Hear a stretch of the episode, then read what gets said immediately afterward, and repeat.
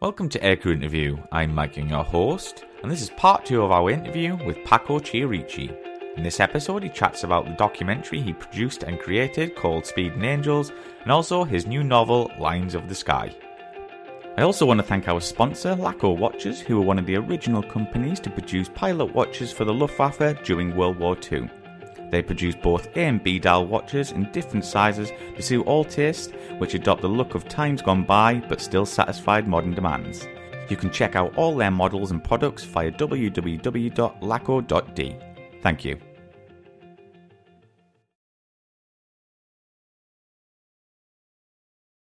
Um, yeah, a couple of things, yeah, because you mentioned uh, some operation and conflicts, but how many were you actually involved with? And would you say the A6 was capable at this point in time?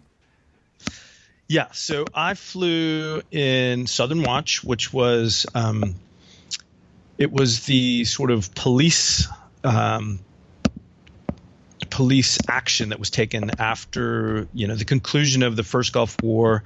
Uh, there were a lot of restrictions placed on Saddam Hussein, and then everybody basically left, uh, and he began violating them almost immediately. Um, so we, uh, when I left on my first deployment, uh, we were emergency recalled to the ship from uh, port call in in, um, in uh, Busan, Korea, and then steamed right through a Category Five typhoon on the on the Ranger, trying to get on station. Um, and so I flew in Southern Watch, uh, and then I flew in uh, Restore Hope, which was the uh, the operation to protect the United Nations relief forces in Somalia. Um, and we were the first ship on station for both Restore Watch and I think Restore Hope, maybe. Um, but yeah, at the, at the, time, you know, it, it, was the A6 was just this was in '93, mm-hmm. and the, the, A6 eventually went away. I think in '96 was the last flying squadron um, that was decommissioned. So it was a pretty quick decommissioning process. You know, once they, they were sort of thinking about you know when I was when I was flying the airplane, everybody thought the A12 was going to come out, which would have been the super stealthy um, follow on to the A6. Um, and then there was some that that was that program was um, cut out. Then there was some talk about the A6F, which would have been, you know, a much more digital version of the intruder with bigger engines, but it still was the same airplane. So it was yeah. still this, uh, you know, this very unsurvivable, unstealthy airplane. Um, and I think wisely, unfortunately, wisely, that plane uh, was also uh, axed from the planning process.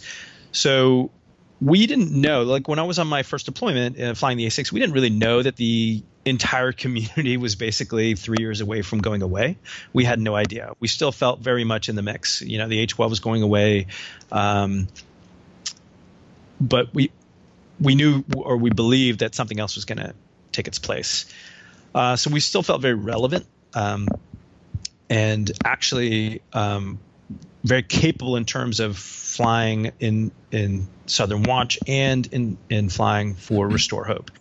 And it, uh, our our primary mission, Restore Hope, was to uh, we, we strapped 500 pound bombs, laser guided bombs on the airplanes, um, and the threat was um, these uh, cars that were called are called technicals. They're just like a, a Toyota pickup truck with a you know 50 caliber machine gun strapped to it. Um, they're very common in the Middle East and, and in Africa. Um, and these warlords, uh, the, you know, the government in Somalia had failed, and so these warlords are taking over and they're stealing everybody's food. Um, so we'd we'd be flying over country and we'd see farm fields filled with water and crops, but nobody was tending to them um, because why would you? As soon as you harvested the crops, the warlord would pull up and, and kill you and take your food, or, or at least take your food. So the UN was coming in with C-130s and, and trying to deliver food to the, the populace, and the warlords were taking that food as well. So our job was to provide air cover, um, which I thought you know we were very well suited to. Um, but again, you know that the mission of the airplane. Uh, it basically went away. It went, you know, we, we talked about it a little bit earlier, but you know, it was heavy, or me- medium weight bomb, you know, lots of bombs on target to precision strike, and then all of a sudden, in the early '90s, these GPS bombs started coming out, and you didn't need a laser anymore to designate targets. You know, you could put you could type in a coordinate, uh, and you could put a bomb through somebody's window. Um, so the plane basically just its capabilities were not able to evolve with the times. Yeah, it had its, it had its day, I think. Uh, yeah, by that. Yeah, and it's a good run. It was you know forty years or so. That's not that's not bad. that's exactly. not bad at all. It's no B fifty two, but you know that thing is going to go on forever. I agree. But yeah, so before we wrap up uh, the A6 portion of the interview, uh, do you have any maybe a memorable story to share with us? And how long did you actually spend on the A6? I spent, uh, including the RAG, um, three and a half years. So two and a half years in my fleet squadron. Um, I, I think, um, you know, my my Kuwaiti story uh, was probably the most memorable single flight. The the other most memorable thing that happened to me was before my my night landings, my very first night landing ever. Um, you may have heard the story already, but it's still one of my favorites. It's, uh, you know, we talked about a little bit earlier, but the first night landing that a pilot does happens in his fleet squadron or a fleet airplane that he's going to fly. Um, so we come to this with zero experience. It's terrifying. There's nothing fun or, or gratifying about landing a, a, fighter on an aircraft carrier at night. Mm-hmm. Um, but it's still, you know, you, are again, you're 22, 23 years old, You're still bulletproof. Um, and so my very first one, I was on the carrier. Uh, waiting for my plane, and the plan was for my plane, uh, which was currently with another student flying around doing his six landings. Uh, when he finished his last landing, they would chain it to the flight deck, uh, keep the engines running. The pilot would climb out, I'd climb in, then the navigator would climb out, and my navigator would climb in, and they'd pump us full of gas again, and uh, off we'd go. And again, the engines would be running the whole time. And it's called a hot switch. Um, so uh, I went up to flight deck control and uh, I'll never forget. I'm sitting in flight deck control and I'm watching the uh, camera that shows the plane coming into land and the, the, last stages. And I'm leaning over and I'm tightening tightening up my chest strap. And as the plane touches down, I can see it rolling out in the landing area through the window in flight deck control. And as I'm like sort of straightening up and getting ready to go, all of a sudden, two the two crew members eject, and the plane angles towards the uh, the uh, bow a little bit, and yeah, and uh, it screeches along the deck, and it crashes into three Hornets, and then it flips overboard, and it takes one of the Hornets broke through all its chains, spun all the way around, and then flipped over with it, and uh, one of the other ones flipped around, but it didn't go over, and I'm standing there with my hand on my chest strap, looking out the window, like my jaw must have been on the ground, thinking, "Holy shit! My plane just went into the water of the Pacific Ocean."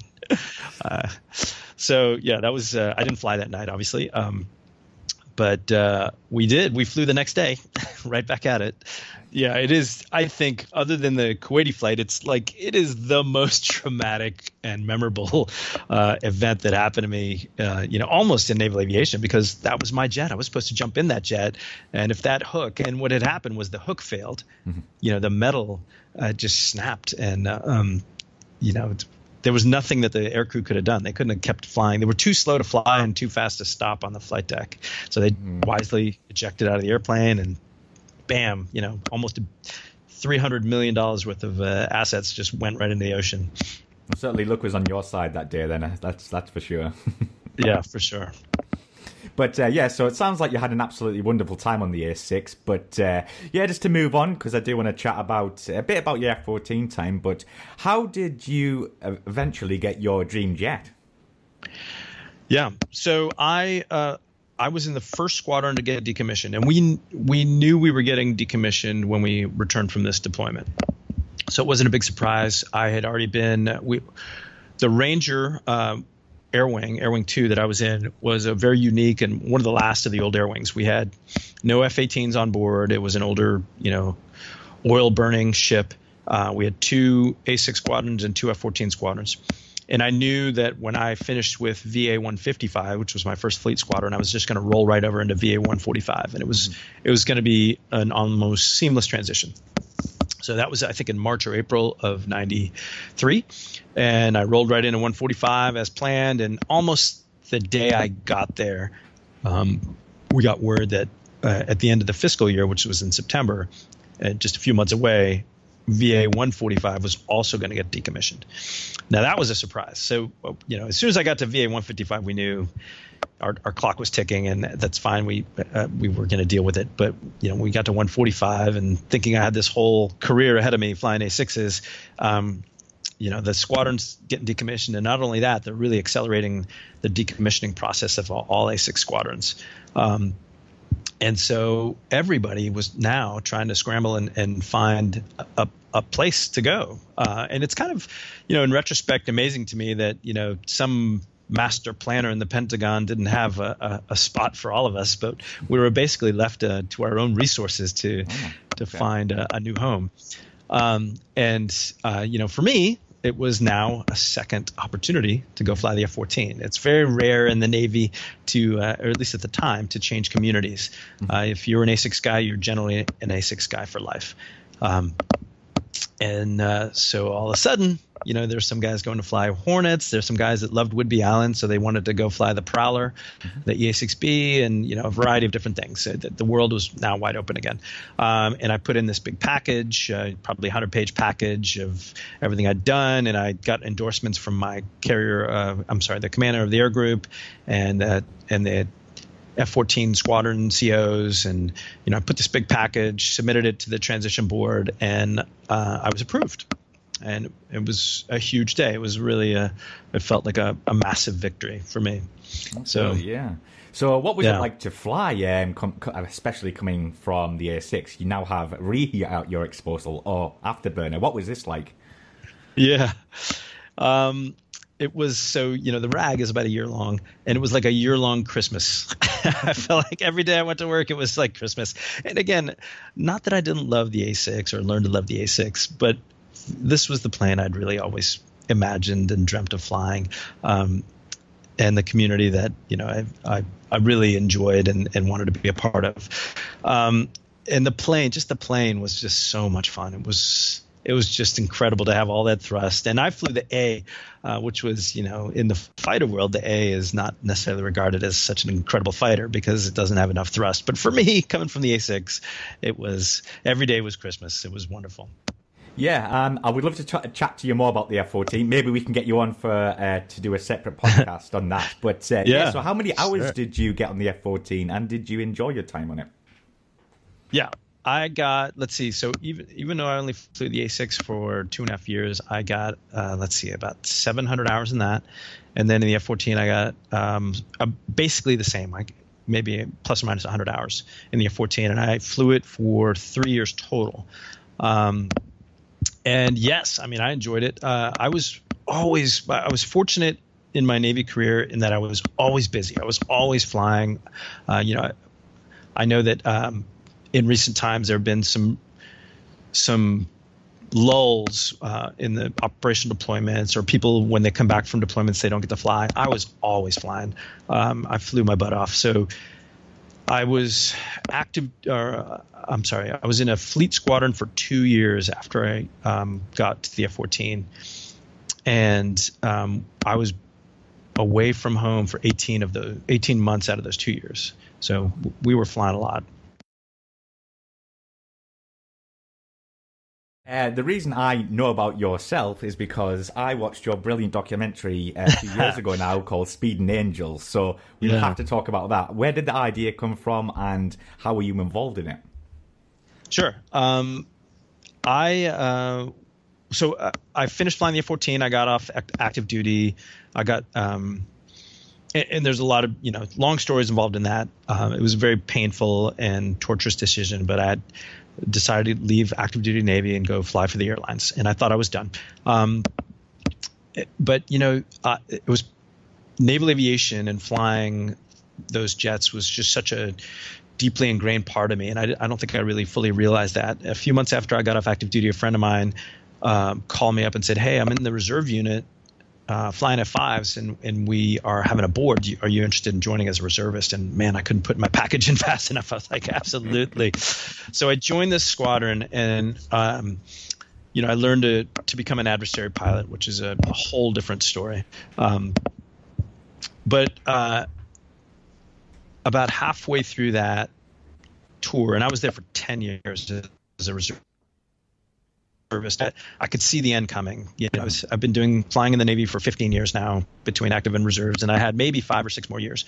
Um, and I had begun doing a lot of writing. At, I, I've I was a Navy pilot for 20 years, I like to say, but I've been a writer my whole life. I've always uh, I've always been involved in storytelling, mm-hmm. and um, I've been doing a lot of writing and, and trying to figure out the right way to tell the story of naval aviation. And you know, to that time, at that time, really, there was Top Gun, which you know is which is such a boon and a curse for to naval aviation. It's you know it's it's a it's a wonderful thing and a horrible thing. Mm-hmm.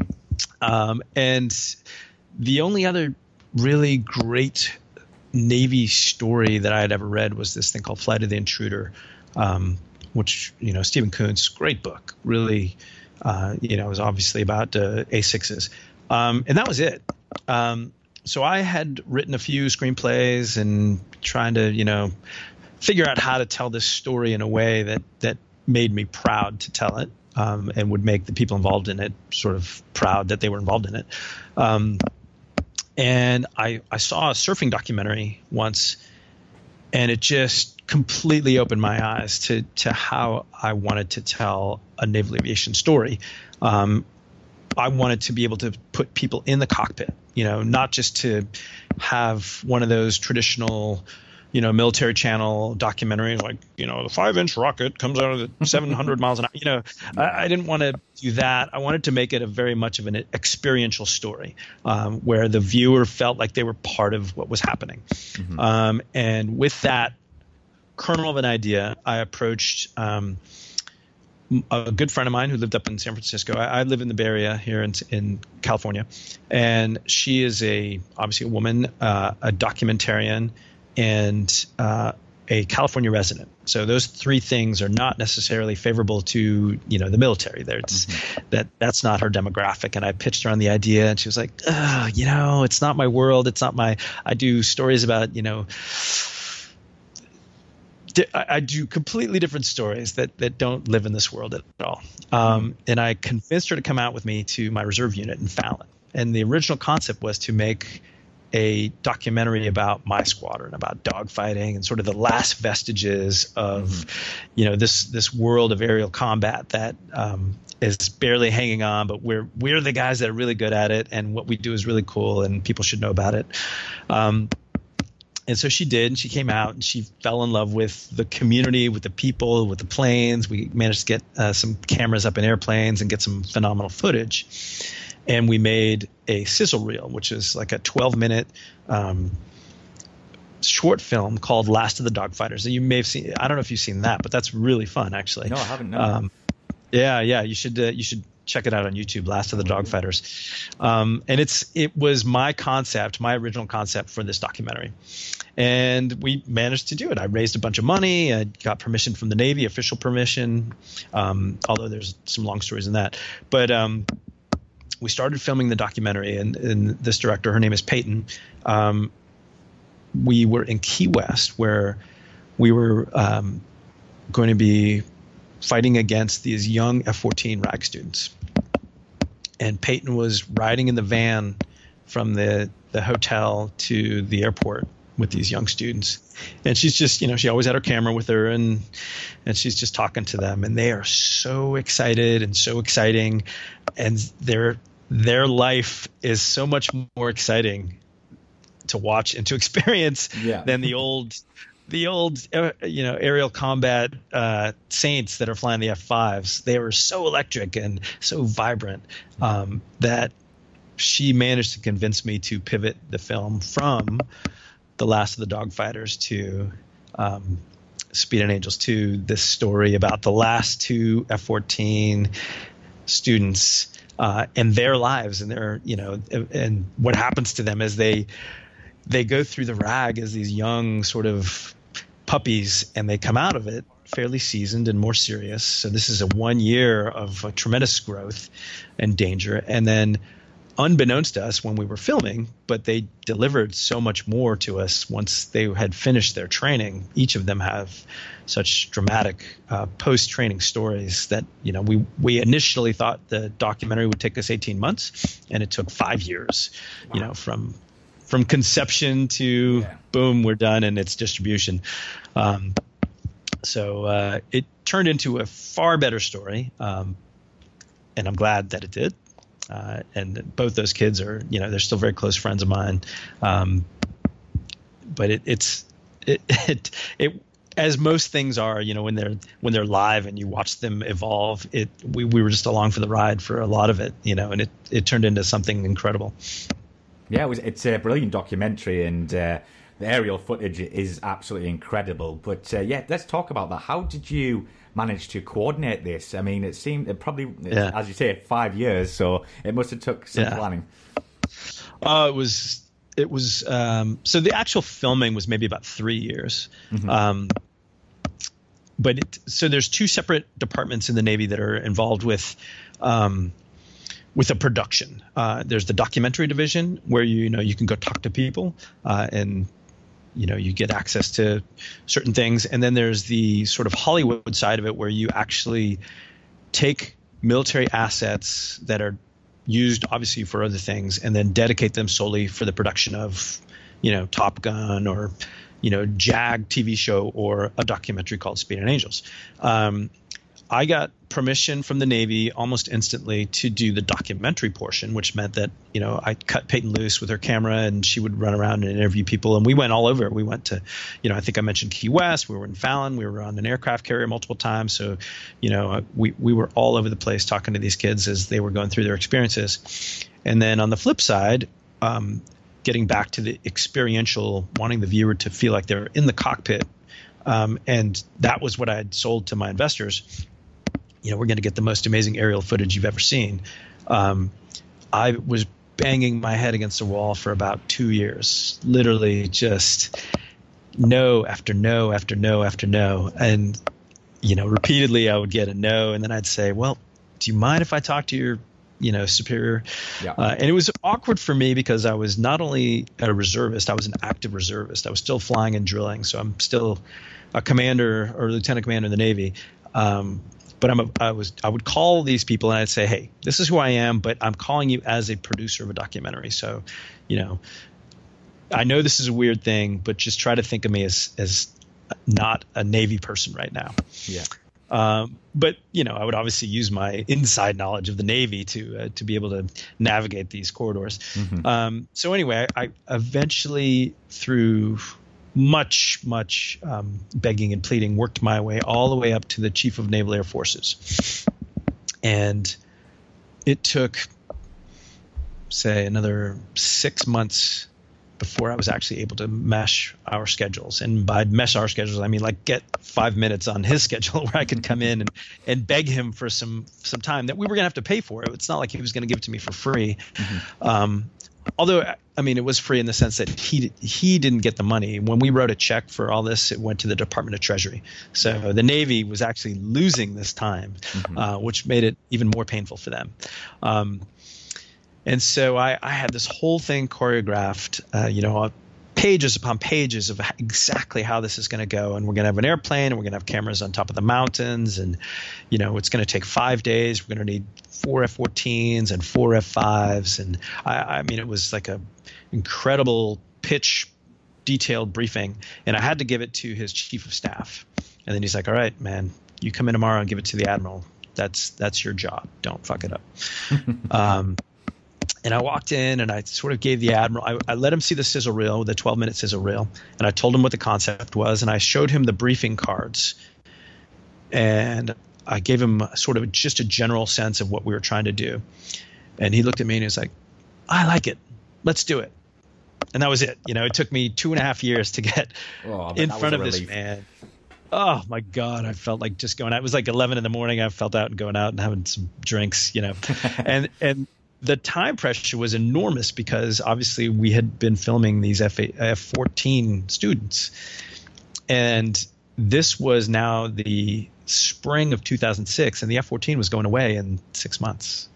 It yeah. was, you know, I didn't have a whole lot of time to get permission to fly, uh, you know, the F-14 around because it was gone. It was going to be gone, and I had been banging my head against this wall for two and a half years, and finally it happened. And you know, uh, six weeks later, um, uh, the last F-14 deployment to Navy Fallon, we flew in uh, this specially modified Learjet that had uh, periscopes at the top and the bottom with cam- HD cameras rigged to them uh, for all the air to air scenes.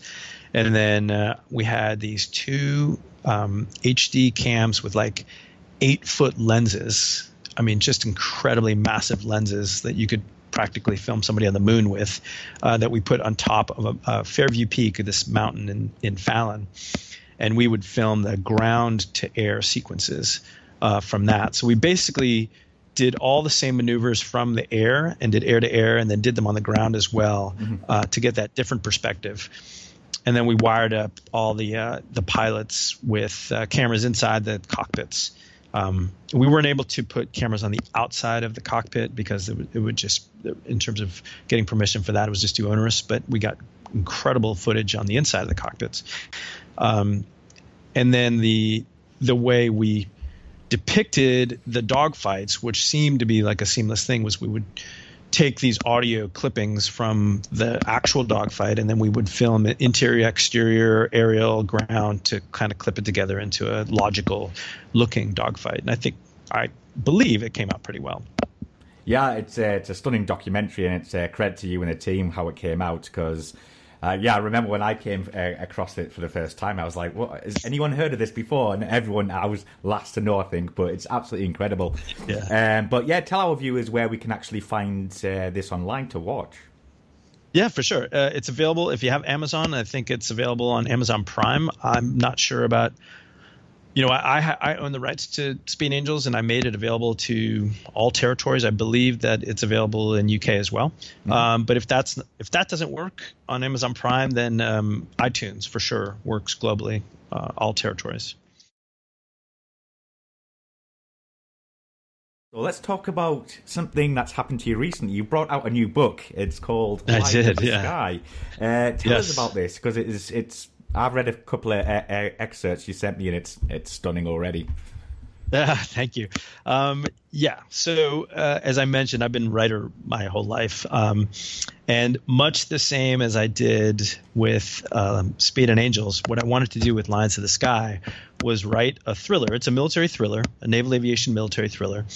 Um, but I really, really wanted to bring the reader with me on this journey, uh, and um, we start off uh, similar to Speed Angels in the training. Uh, and so you go on the journey with these young um, young students as they go through all the same challenges that Jay and Megan did in, in um, Speed and Angels. But now you're feeling it. You really feel it. And as a reader, I think you can get even more in depth to the, the fears and the passions and the excitement and the drama and the danger of this world.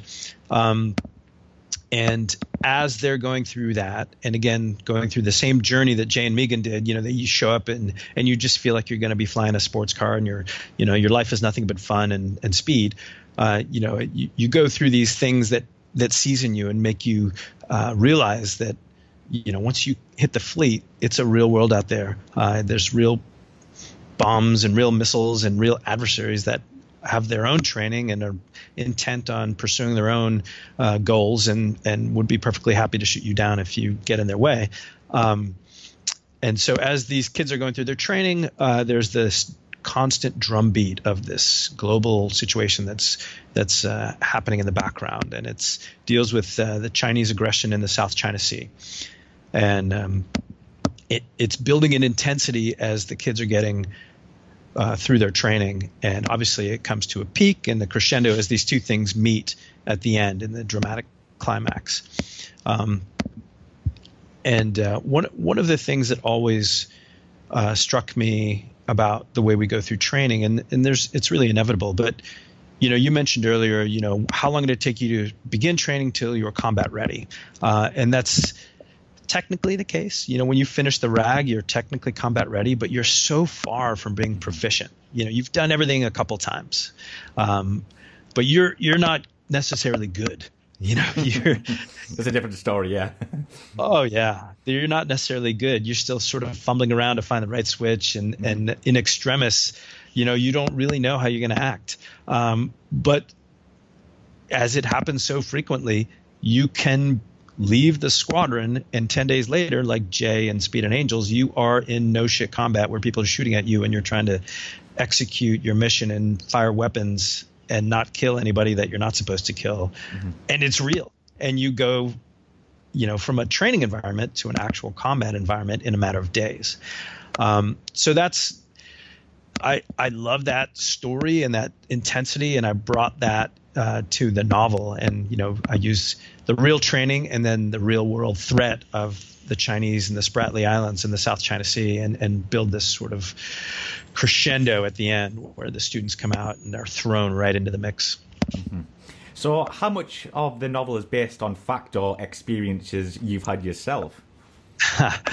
almost all of it. Uh, yeah, almost all of it. Um, yeah, I would say, uh, you know, everything in the novel is derived from either something that happened or something that you know uh, happened to somebody else. Something happened to me or something that uh, somebody else. And it's obviously fictionalized and and enhanced to make it a little bit more uh, thrilling. Mm-hmm. but you know eh, i mean everything down down to the um, the the inciting incidents for the the dramatic final climactic combat scene. Um, I mean, I don't want to give it away too much, but uh, a good friend of mine was uh, an S3 pilot, and um, when uh, when he was off the off Taiwan many many years ago, uh, he thought he was in the process of uh, an exercise trying to find a U.S. submarine, uh, and so you know he he and his crew were dropping sonobuoys and tracking this submarine and feeling very excited that they were finally able to track this U.S. submarine, which they, they weren't actually very good at doing. Well, it turns out they were tracking a Chinese submarine and mm. doing such a good job that they scared the Chinese submarine captain, uh, who radioed back to mainland China. Uh, the Chinese launched a number of fighters uh, the Navy saw the fighters launching and launched a number of their fighters, and all of a sudden you have this, you know, cataclysmic cloud of fighters coming at each other, and nobody really knows that it all began uh, with an accident. Uh, obviously, in the real world, that um, that incident was uh, diffused by calmer heads. But in, in, my book, I just used that story, and this story just always blew me away. But I used that story uh, and I fictionalized it to to bring the the climactic battle sequence into into being.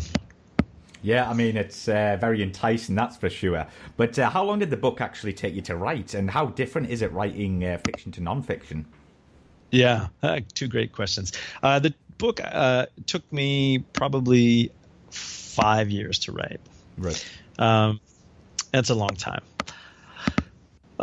but it, it it's for me anyway, it was very difficult and different writing nonfiction from fiction. I'm sorry, fiction from nonfiction. Uh, I'd written a ton of um, nonfiction, a bunch of articles, and and um, I was editor for a Fighter Sweep for a long time. Uh, so it was uh, my first foray into really long form fiction, but it was really that that's what I want to do. That's my dream. I want to keep doing that, um, and I wanted to do it right.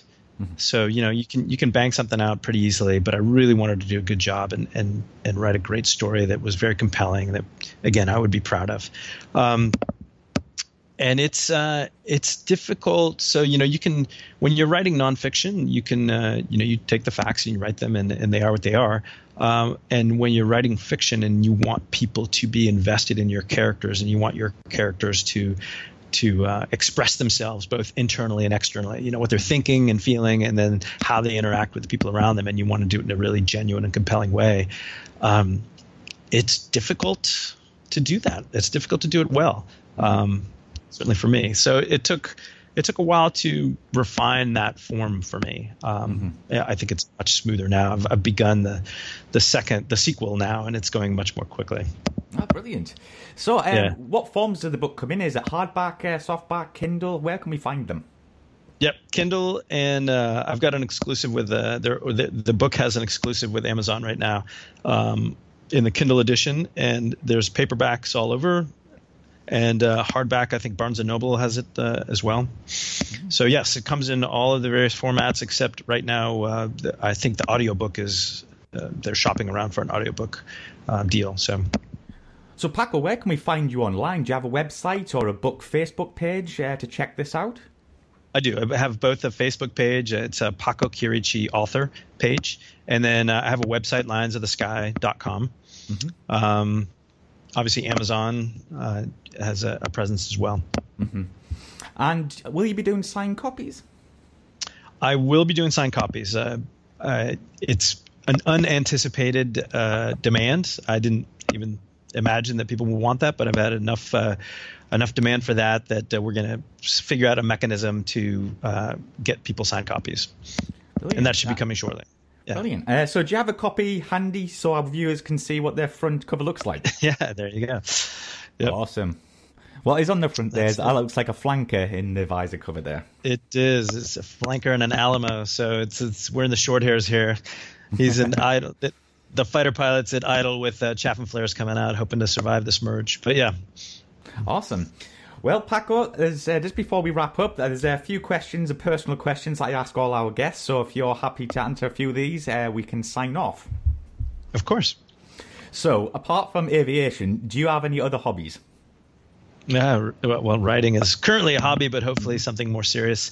Mm-hmm. Um, I ski a lot, uh, play basketball, but uh, I do fly as a hobby as well. So I have a Yak 50 aerobatic airplane. Mm-hmm. Uh, it's a former Soviet uh, recip nine cylinder uh, radial engine that I go out and fly uh, dogfighting now that I'm I can't actually get my dogfighting fix with a jet. I have to go out and go dogfight some friends in a recip engine. Brilliant. So what is the it could be a silly question to ask, but what is your favorite aircraft you've managed to fly in your career? Uh, I would say that the, my favorite aircraft was the F 14, mm-hmm. but my favorite mission was the F 5. Flying the F 5 as an adversary was absolutely my favorite mission. And is there one aircraft you wish you could have flown in your career? Oh yeah, the F sixteen as an adversary. Oh really? Oh my god, yeah, that would have been the the most amazing adversary platform ever. Yeah, especially the old um, Navy ones with the big uh, G engine. That would have been apparently it was a rocket ship. That little thing. Absolutely, and the ones they have now, you know, the, the F-16As that they, uh, the Top Gun is flying now is also. It's not quite as capable, but it's still just an incredible adversary platform. Brilliant. Well, Paco, I um, just want to say thank you very much for being on the show and sharing your story. Uh, yeah, I could chat with you for hours, but I think this is going to be a great interview, and our viewers are going to enjoy hearing about the A6, your new book, and Speed and Angels. So, big thank you for coming on. Thank you. Thank you so much for having me.